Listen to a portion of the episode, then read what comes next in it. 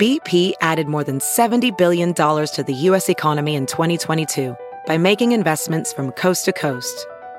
Investments like building charging hubs for fleets of electric buses in California and starting up new infrastructure in the Gulf of Mexico. It's and, not or.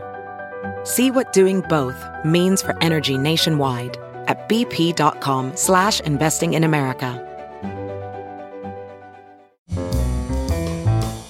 This is Merriam-Webster's Word of the Day podcast for September 7th. Brought to you by the new Merriam-Webster's Advanced Learners English Dictionary, designed for students and teachers of English as a second language. Learn more at learnersdictionary.com. Today's word is malapert, spelled M A L A P E R T.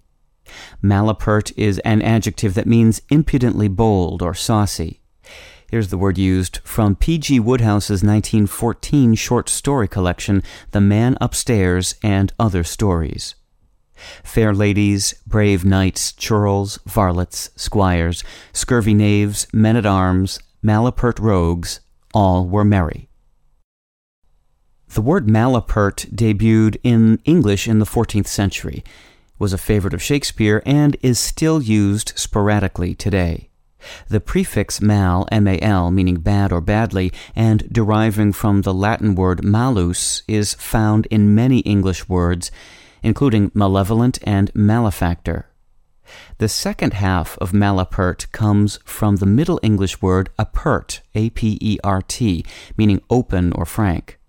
Apert further derives from the Latin word apertus, meaning open, which gave us our noun aperture, meaning an opening.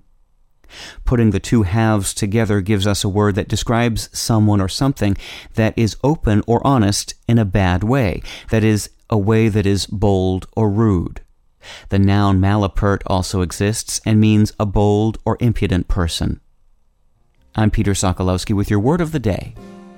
Visit the all new learnersdictionary.com, the ultimate online home for teachers and learners of English. A free online dictionary, audio pronunciations, custom study lists, and interactive exercises are available now at learnersdictionary.com.